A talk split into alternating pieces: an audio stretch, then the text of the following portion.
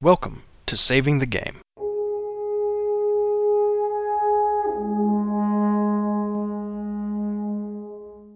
This is episode 71 Creeds, recorded Thursday, October 1st of 2015, with your hosts Grant and Peter.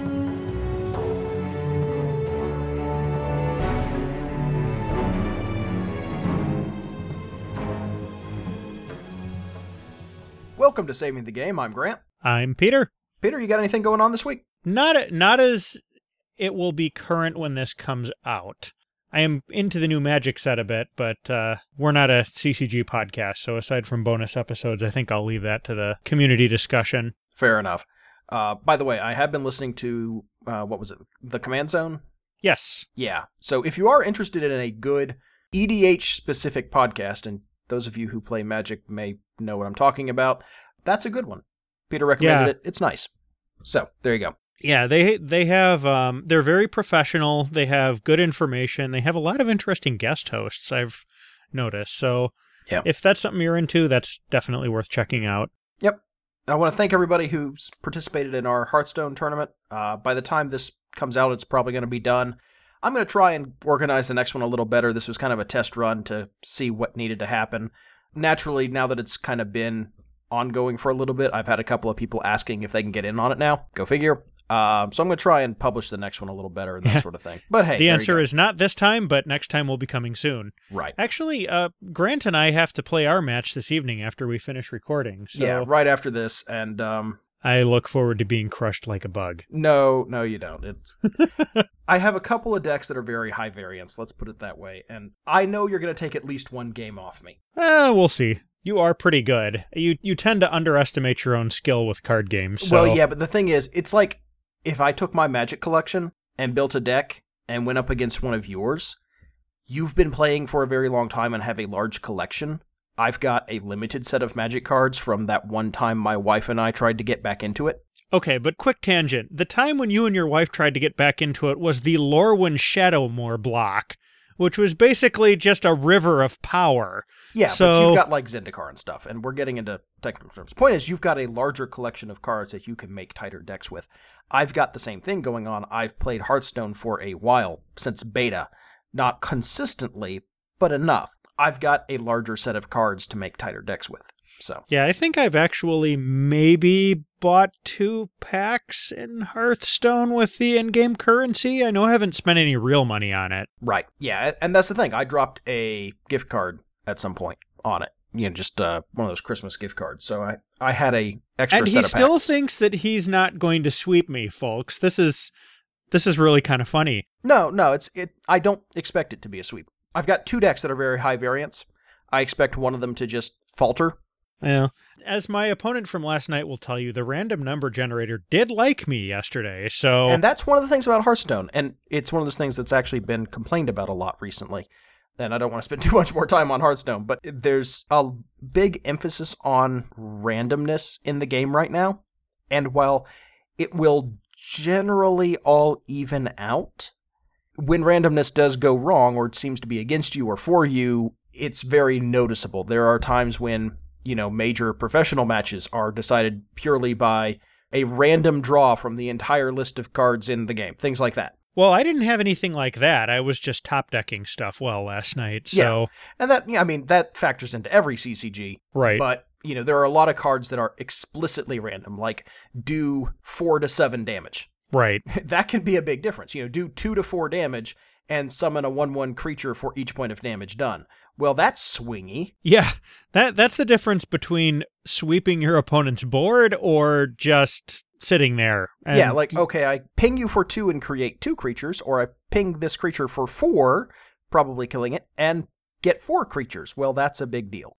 which can then potentially sweep in and take out a bunch more of your creatures and or Yeah. you and yeah. Mage has a card, it's a two mana spell, that is add one random minion to your hand. Random from the entire collection of creatures in the game. It costs three less, minimum zero, obviously. So you could get everything from a weenie all the way up to an enormous beater and you have no idea which it's going to be. Correct. You can get things that will actively hurt you because it's a random creature. Yeah, no telling.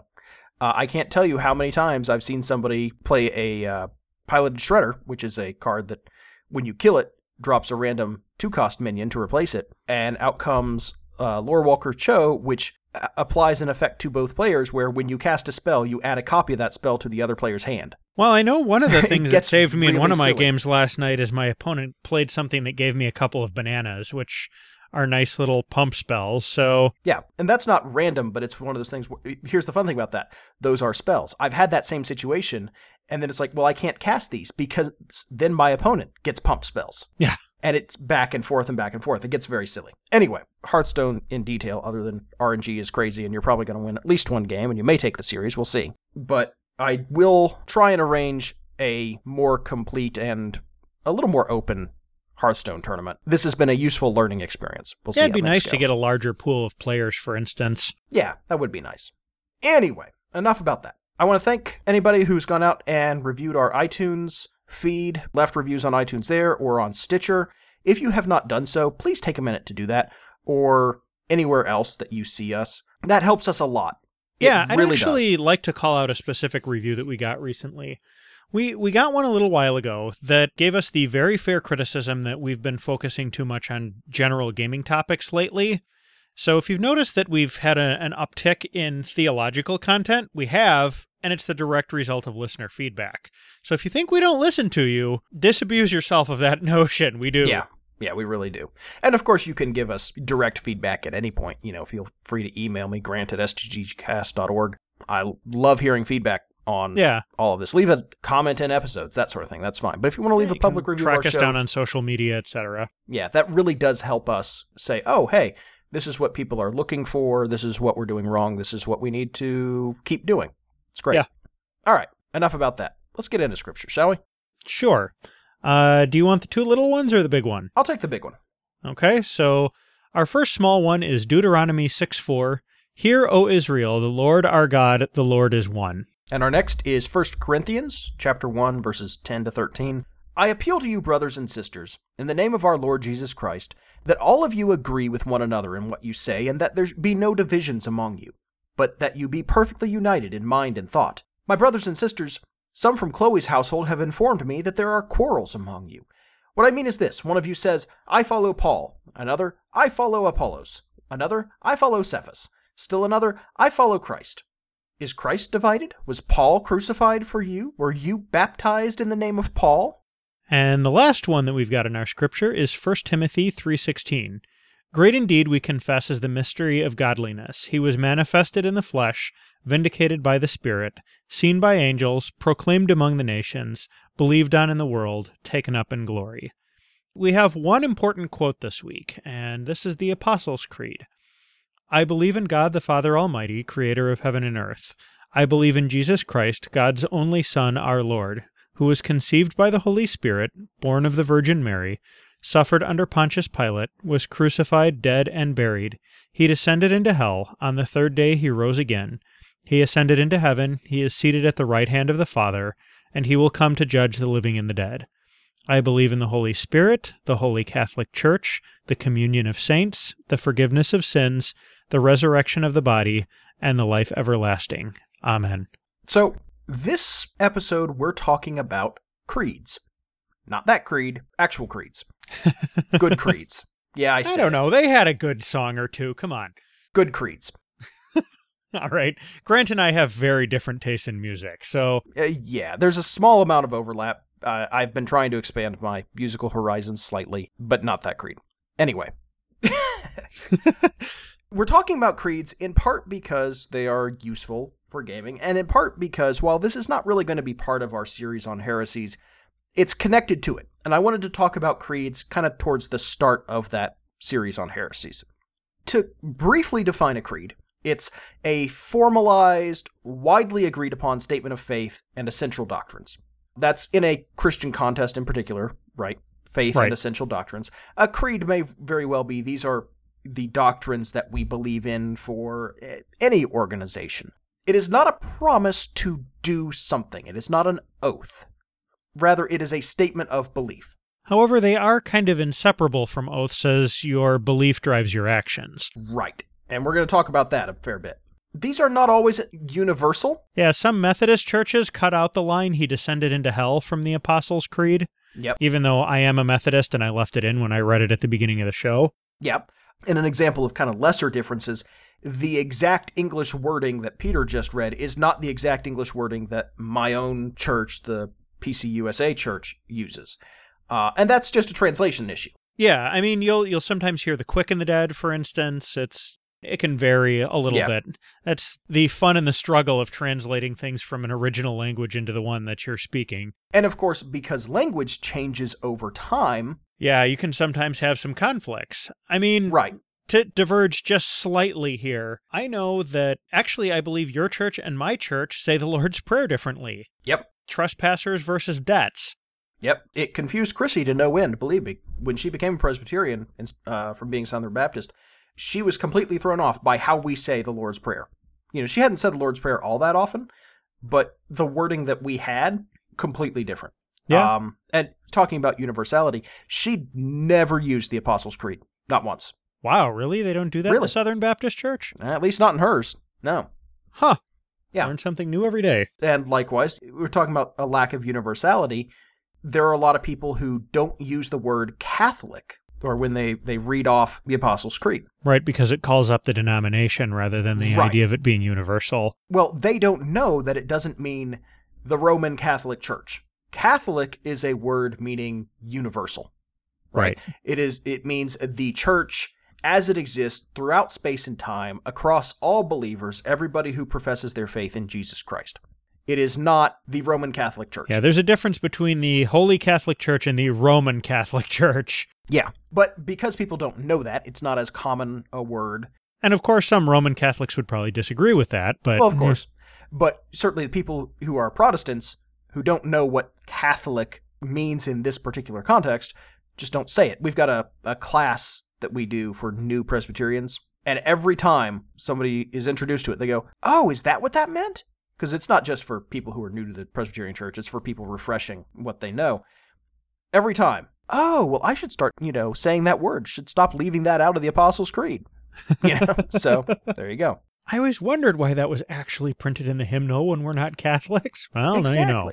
In our church, of course, there are historical creeds. The Apostles' Creed, the Nicene Creed is a very common one coming from some very early councils in Nicaea, which was one of those very important councils in the founding of the church, first adopted in uh, 325, right? The year Yeah. 325. It's old. I actually thought about putting both in our show notes, but they're so similar in their wording that. Well, uh, you know what? I'll at least link to them because that yeah, it is I useful think I think reading them is is probably better than having us recite them both on the podcast. In any Yeah. case, We'll just do the one for you. Yeah. Anyway, so, you know, the, these have existed for a while. One of the reasons that they exist relates to our discussion of heresies. They are a statement of faith that identifies a position that you're taking about the world. In the early church, a lot of churches started coming up with these statements of faith before baptism. It's a practice that's still somewhat common, kind of depending on the denomination and the individual congregation. Because there were so many disparate, splintered sets of belief.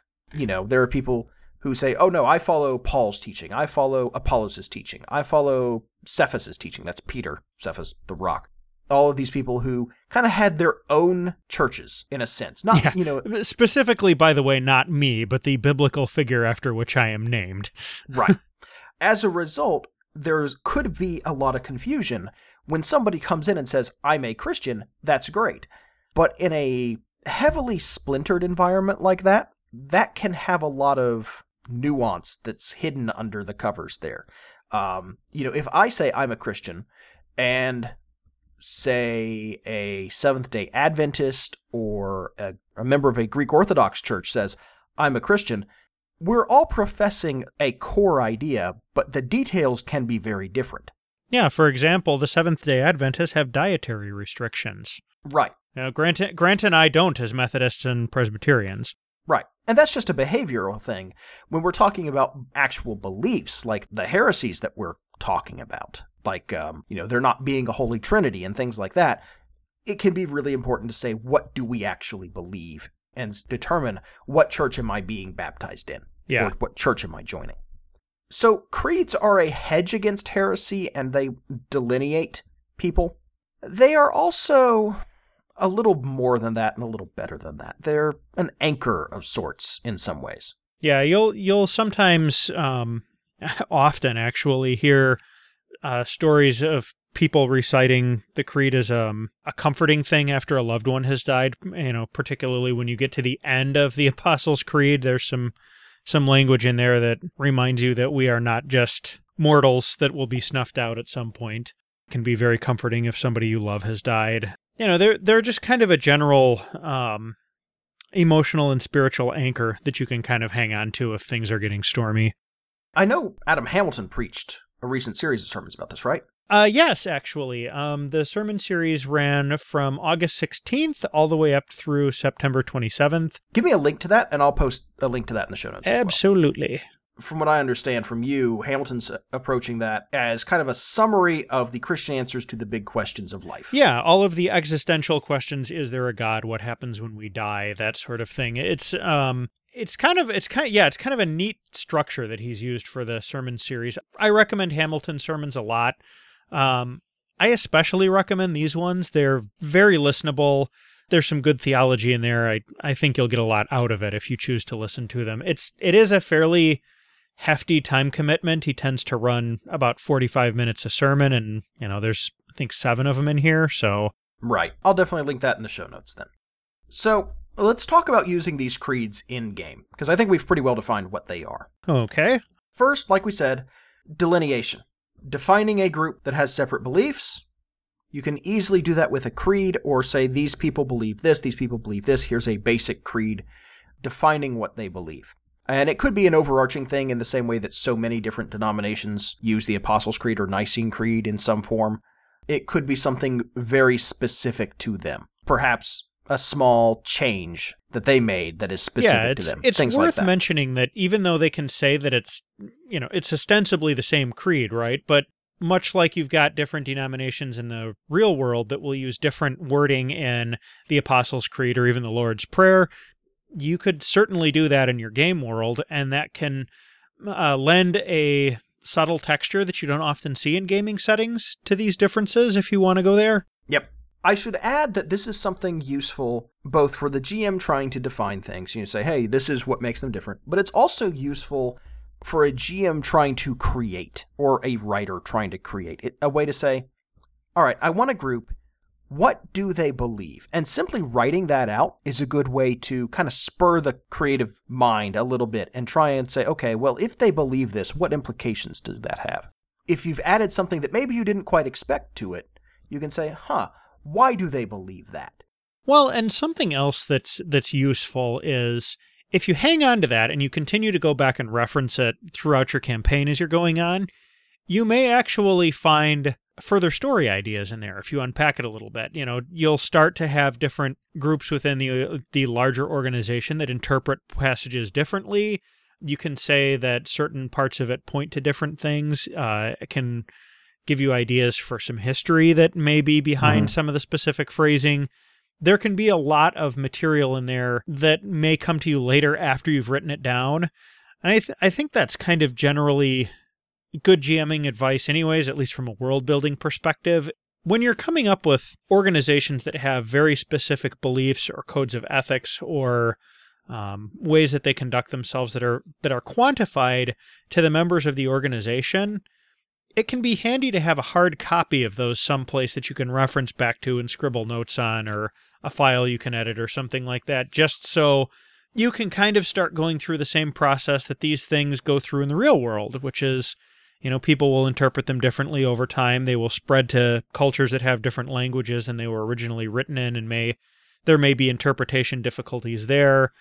Have that stuff handy and don't just kind of toss it once you're done making it. And of course, it will help you add an element of consistency. If everybody in this particular organization or faith does profess a belief in this way, however they're interpreting that, there's going to be a common core element. And that helps keep people acting in a consistent way and lets you, you know, to your players say, oh, yeah, it's one of these people. Little differences here and there to make them individual, but Yeah, and they have this common thread. those those little differences can also those can signal that you that something is different in the gaming world. If you get used to hearing, you know, to having this, you know, let's say the clerics of this particular faith in your gaming world say like a little passage of that creed every time they do something. You know, when they get up in the morning, when they greet you, or you know, at the beginning of a, a daily religious ceremony or something like that. It can almost be like a ritualized prayer, and you hear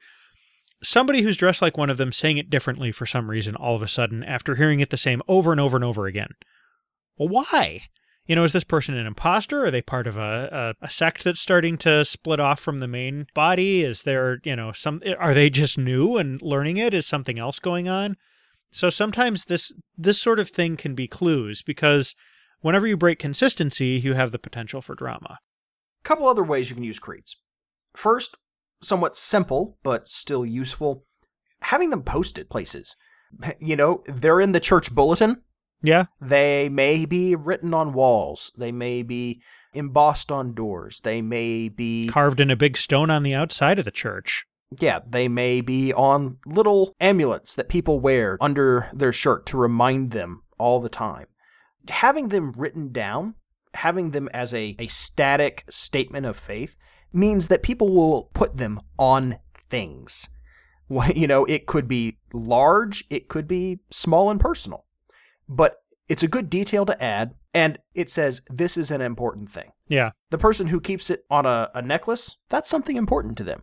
If it's carved into a wall in 10 foot letters, that's important to the people who go to that building. Yeah, or if it's carved into a wall in such a way that you'll kind of gradually read it as you walk down the passage or something, that's also Yeah. important. It's a good detail to put into the world to say this is a thing that matters to someone somewhere. Or did at some time. You know, you could Or stumble upon some ruins that have some unfamiliar creed that you've never even seen or heard of in there, and then that's a mystery to solve. Exactly.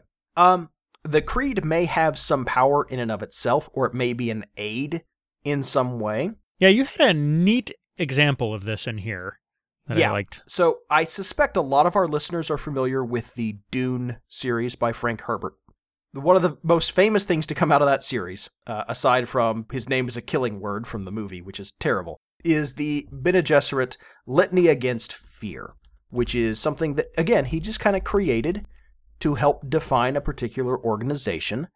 And it's a mantra that is recited to help people overcome their fear. And you can now buy it on t shirts and stuff. Oh yeah, well it's it's very famous. Yeah. And it's I will not fear. Fear is the mind killer. Fear is the little death that brings total obliteration. I will face my fear. I will permit it to pass over me and through me, and when it has gone past, I will turn the inner eye to see its path. Where the fear has gone, there will be nothing. Only I will remain. It's what, seven lines? Yeah. short little thing. That's a litany. It's described as a litany, but it also is something of a creed. It's not so much a statement of belief as a statement of action and a, and a reminder of action, but there's no reason that a creed can't be used in the same way. You see this in the Wheel of Time, and I'm going to be quoting a couple examples from the Wheel of Time here because I've been reading through the Wheel of Time and I'm getting close to being done. Uh, so it's kind of weighing heavily on my mind. But there's kind of a creed that shows up here and there. You know, the Dark One and all the Forsaken are bound in Shayol Ghul, blah, blah, blah. Basically, a creed that's recited in a couple of places saying, This is true, and I really believe that it's true because otherwise the world is terrifying. Another thing from the Wheel of Time the magic users, one of the big organizations of magic users in that setting, the Aes Sedai, have three oaths that they swear. Now, again, this is a, a series of oaths that they swear. Yeah, these are actual promises of action, right? Right. And they're these are actually magically binding, yada yada yada. Not gonna go into the whole deal of it. Suffice it to say these are promises to act or not act in this case. Like I will not lie, I will not make a weapon for people to use to kill each other. Yeah, I will not use magic to hurt anybody except evil things and anybody who is actively trying to kill me. Things like that. But those come from certain beliefs in what is right in the world. Right? Yeah. I will not lie. Well, that implies that lying is wrong. I will not use magic to hurt people. Implies that it is not right for people to hurt others with this magic that only they can control. There's more to it than simple promises. Those promises, just as we say that belief shapes action, those actions imply belief. So if you've got characters who have taken certain oaths or will or won't do certain things, and in that case, it may be interesting to have a creed that is connected to oaths in some way. I was a Boy Scout, actually a Eagle Scout. There's a Scout oath, a Scout promise, and a Scout law. Both of these things you have to learn as a Scout, and we recited them all the time. A Scout is trustworthy, loyal, helpful, friendly, courteous, kind, obedient, cheerful, thrifty, brave, clean, and reverent. The Scout oath or promise is on my honor, I will do my best to do my duty to God and my country, and to obey the Scout law, to help other people at all times, to keep myself physically strong, mentally awake, and morally straight. So you've got a statement about what we believe scouting is about and what scouts should be, and then a promise to be that person. And that definitely carries some weight if you're saying that, especially as a kid, which is the whole idea behind these things a lot of the time is that that sort of thing will sink in, you'll internalize it, and hopefully you'll accept it rather than resenting it and live by those precepts because that's good for society and good for the individual as well. Yeah. And of course, certainly there are plenty of people who just memorize the creed and say it, and it doesn't have any effect on them. Yeah, and I'm sure there are some that, you know, memorize it and it has a profound impact on them. Sure. And so if the creed has some weight, it will shape what they will do and what they say they will do in life.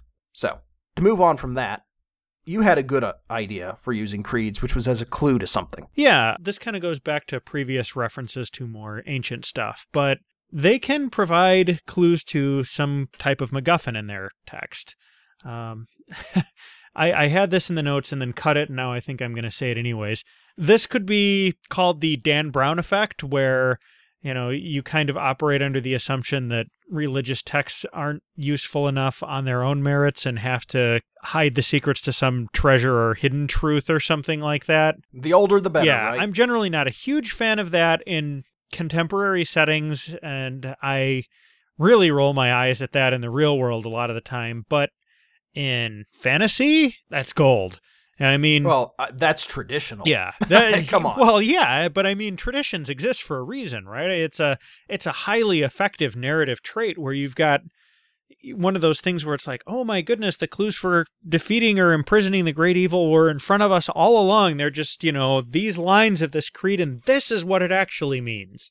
And making that discovery could be like a third act thing that happens in your campaign after it seems like all is lost or something. I mean, it's It's a good twist. yeah, to go back to the science of storytelling series a little bit, this can come in and be the revelation that kind of leads to your crazy plan to save the world. Perfect. Um, more generally, these are good for setting texture.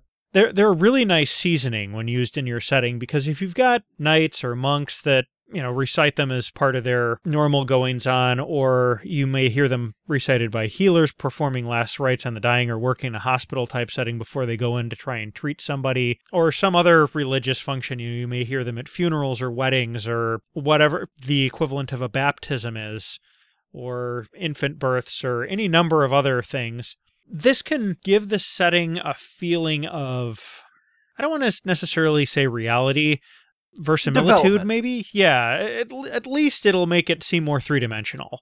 Yeah, I agree. And part of that verisimilitude, there can be conflict between people over creeds. Yeah, there definitely can be. As we said originally, creeds can help delineate different groups of believers in that thing. And even if they're both professing ultimately the same thing, if there's a difference in a creed, that may indicate a difference between the two. And sometimes little petty differences can be the kind of thing that cause tremendous, painful, divisive, and violent splits, which are great for settings. The classic kind of silly version of this, I want to say Terry Pratchett had an example of this, um, kind of in passing, where you know groups had had a schism over a little translation or a comma or something in a important text. Well, I wouldn't say do something quite that silly necessarily, unless it's a game like that. I don't know, man. A comma can change the whole meaning of a sentence from one thing to something completely different, Yes, we've even already opposite. We've all read Eats, Shoots, and Leaves. I know. Yeah. And you're right. It, it can be a big deal. But at the same time, I, I think having a more wholesome division, if you're going to go that route, is useful because the break is meaningful and it has real import for the people on both sides of that split. Well, and to say nothing for the fact that most of the time when you do have a religious schism, the people that are causing it, not always, but often are operating in good faith on both sides. Yeah. They're really genuinely convinced that something is is wrong with the way things are being done or something has been misinterpreted or the church that they're splitting off from has gotten away from some essential truths. I mean, the er example of this is the Protestant Reformation, right? Luther nails his list to the door. Sometimes these creeds can be a catalyst or they can be an after effect. You can have the reformer go through and do like a rewritten version of the the base creed as it were that includes uh, language that's specific to kind of this new sect that's that's calved off and that can definitely be setting texture because you're out adventuring in the wilderness and you come back and you, you know what used to be one temple is now a you know the main temple which looks a little scuffed and a secondary one that's been set up across town. And all of a sudden you've got these people that are saying that they're part of this one religion but they're talking differently or their you know their creed is a little different. And you know you you may have to find out what happened. You may know what happened. It, it's still good setting texture. I really feel like we went into this to talk about creeds and we actually wound up talking about religious schisms a lot well we have and that's because the two are sort of related if everybody believes in the same thing you don't necessarily need to have a creed, at least not in the same way. Although it is still a good teaching tool for newer believers. Well, it, certainly is. And they're good for organizations as well. You know, to say this is everything we believe, let's keep our actions in line with that. You know, actually, that's a good thing to touch on is these don't always have to be religious. Companies' core principles or code of ethics could be considered to be a creed. Yeah, well, I, how many companies have mission statements? Uh, most of them, I would say. Yeah. Now, I can tell you, not every company I have worked for has lived up to the mission statement, but they all have them. They all say, this is what we believe in as a company, you know, uh, producing high quality products and treating customers fairly, right? Those things are almost always in there. Whether or not it's a, a couple of paragraphs or one paragraph or bullet points, whatever, they all say things that they are striving for and what is important. Another thing, use for creeds in your game, and I, I mean specifically in your in your game, is introduction of new creeds. What happens when a new one is introduced? Yeah, and this may not even come with a schism. It may not. The example that I'm going to use is not exactly a schism, but an example of a new creed being created in response to something. So, the Presbyterian Church had some presence in Weimar Germany and before then. Those of you who are passing have some passing familiarity with European history will know that Hitler nationalized the church in Germany. Uh, because, of course, when you're running a dictatorship, you don't want another set of beliefs that say something other than what you are declaring. Yeah. Right? In fact, he, you know, there's a famous martyr, Dietrich Bonhoeffer, from that era. Yeah, exactly. Dietrich Bonhoeffer was, of course, a German Lutheran pastor and theologian and dissident. Yeah. The Presbyterian Church in Germany, basically, uh, some Presbyterians came out and kind of produced a statement of faith saying, hey, uh, Germany's totally right. Uh, the Nazi Party's great. Let's go with that.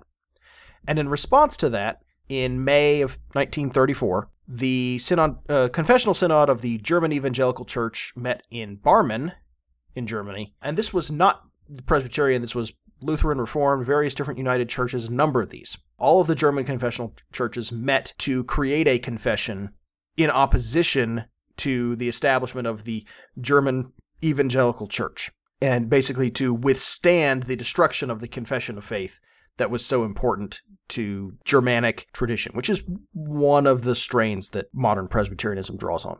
So you've got a statement of faith, and this thing is, you know, a few different, uh, about 23 different statements saying, hey, this is what we believe, this is why. It's all kind of bulleted out. But it was in direct opposition to that. And the authors of that were sent to concentration camps. They did not do well, as you might imagine, opposed to a tyrannical regime. Yeah, the Nazis were famously pitiless. Exactly. But the the production of that statement of faith had a purpose. Saying this is what we believe, this is why, and this is why we are going to hold to this. So the creation of it had a purpose for those in attendance and those churches and as an organization, but it was also a statement to the faithful saying, This is what we believe as a church. Hold to that. So if a new creed is created, it may be in response to something that needs to be addressed. It may be some false doctrine. It may be some attempt to manipulate people. An example that I could see popping up in the modern world, you could potentially see some churches putting something in the creed that directly denounces the whole prosperity gospel thing. There's some other heresies and points of contention in the modern world, but I think that's probably the safest one to lean on. I it hasn't happened yet to my knowledge, but that is definitely a widespread enough problem in the church where I, I could see some language working its way in there eventually because of that. and the Presbyterian Church. And I'm speaking about a lot about Presbyterianism because creeds are really important in the Presbyterian doctrine, and because I know it. Yeah, well, Um, you happen to be one, so yeah, exactly. Um, there are a lot of different statements of faith that are used all the time. The Heidelberg Catechism, the Scots Confession, the Second Helvetic Confession. These are in like the 1500s. Uh, the Westminster Confession of Faith in 1646. The Shorter Catechism, the Larger Catechism. Yes, we have both. Um, a brief statement of faith from the PCUSA in 1991, which is not at all brief. Oh my goodness, no. um, or or the Presbyterian idea of brief just is in conflict with the modern one. well, let's put it this way it's briefer than Scripture.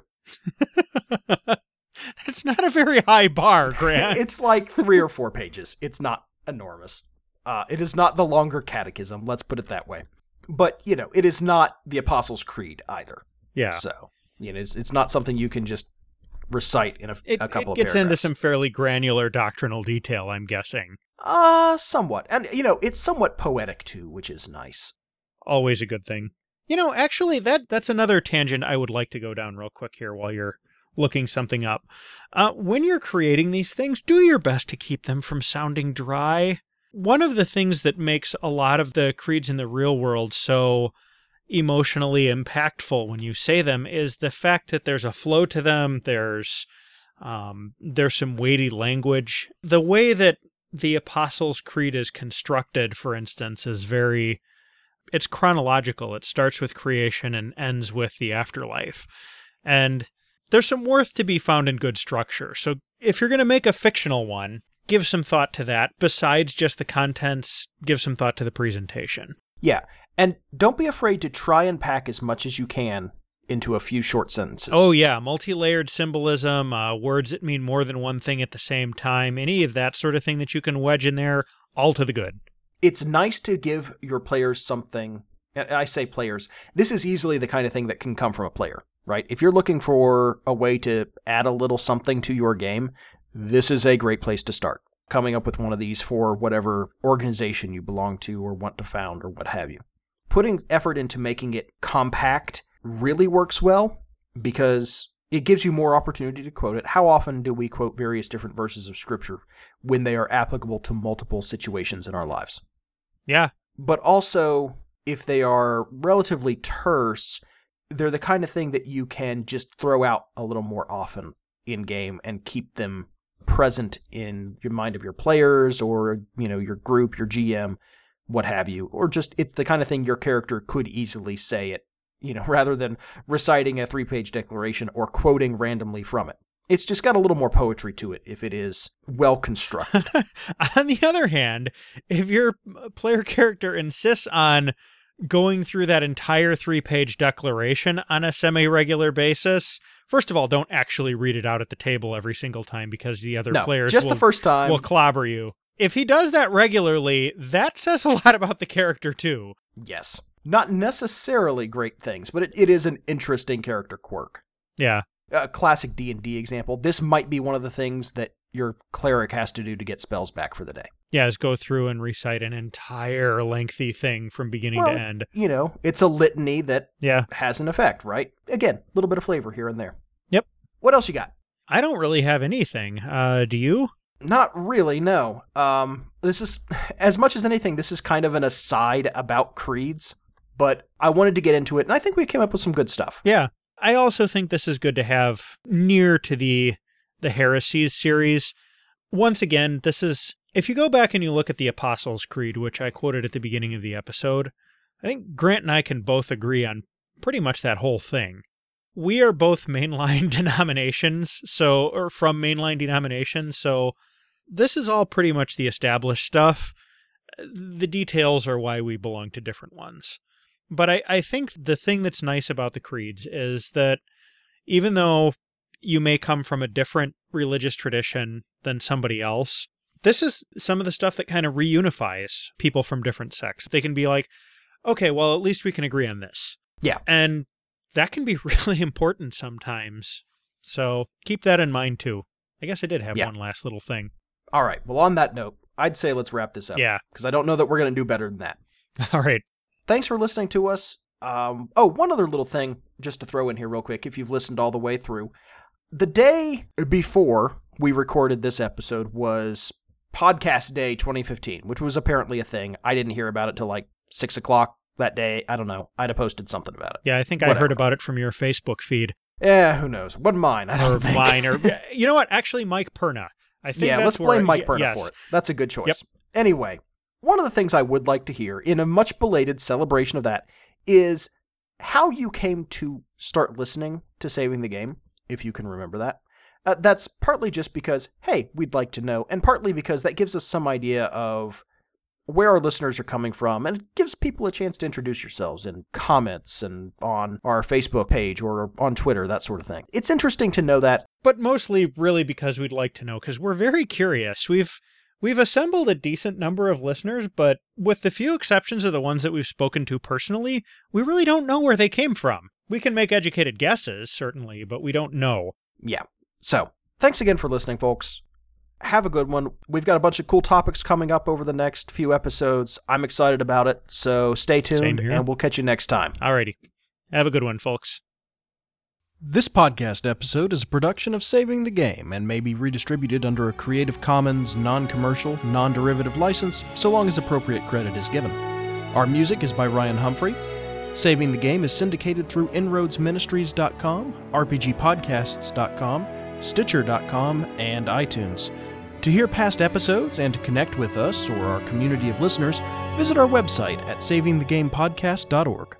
God bless and happy gaming.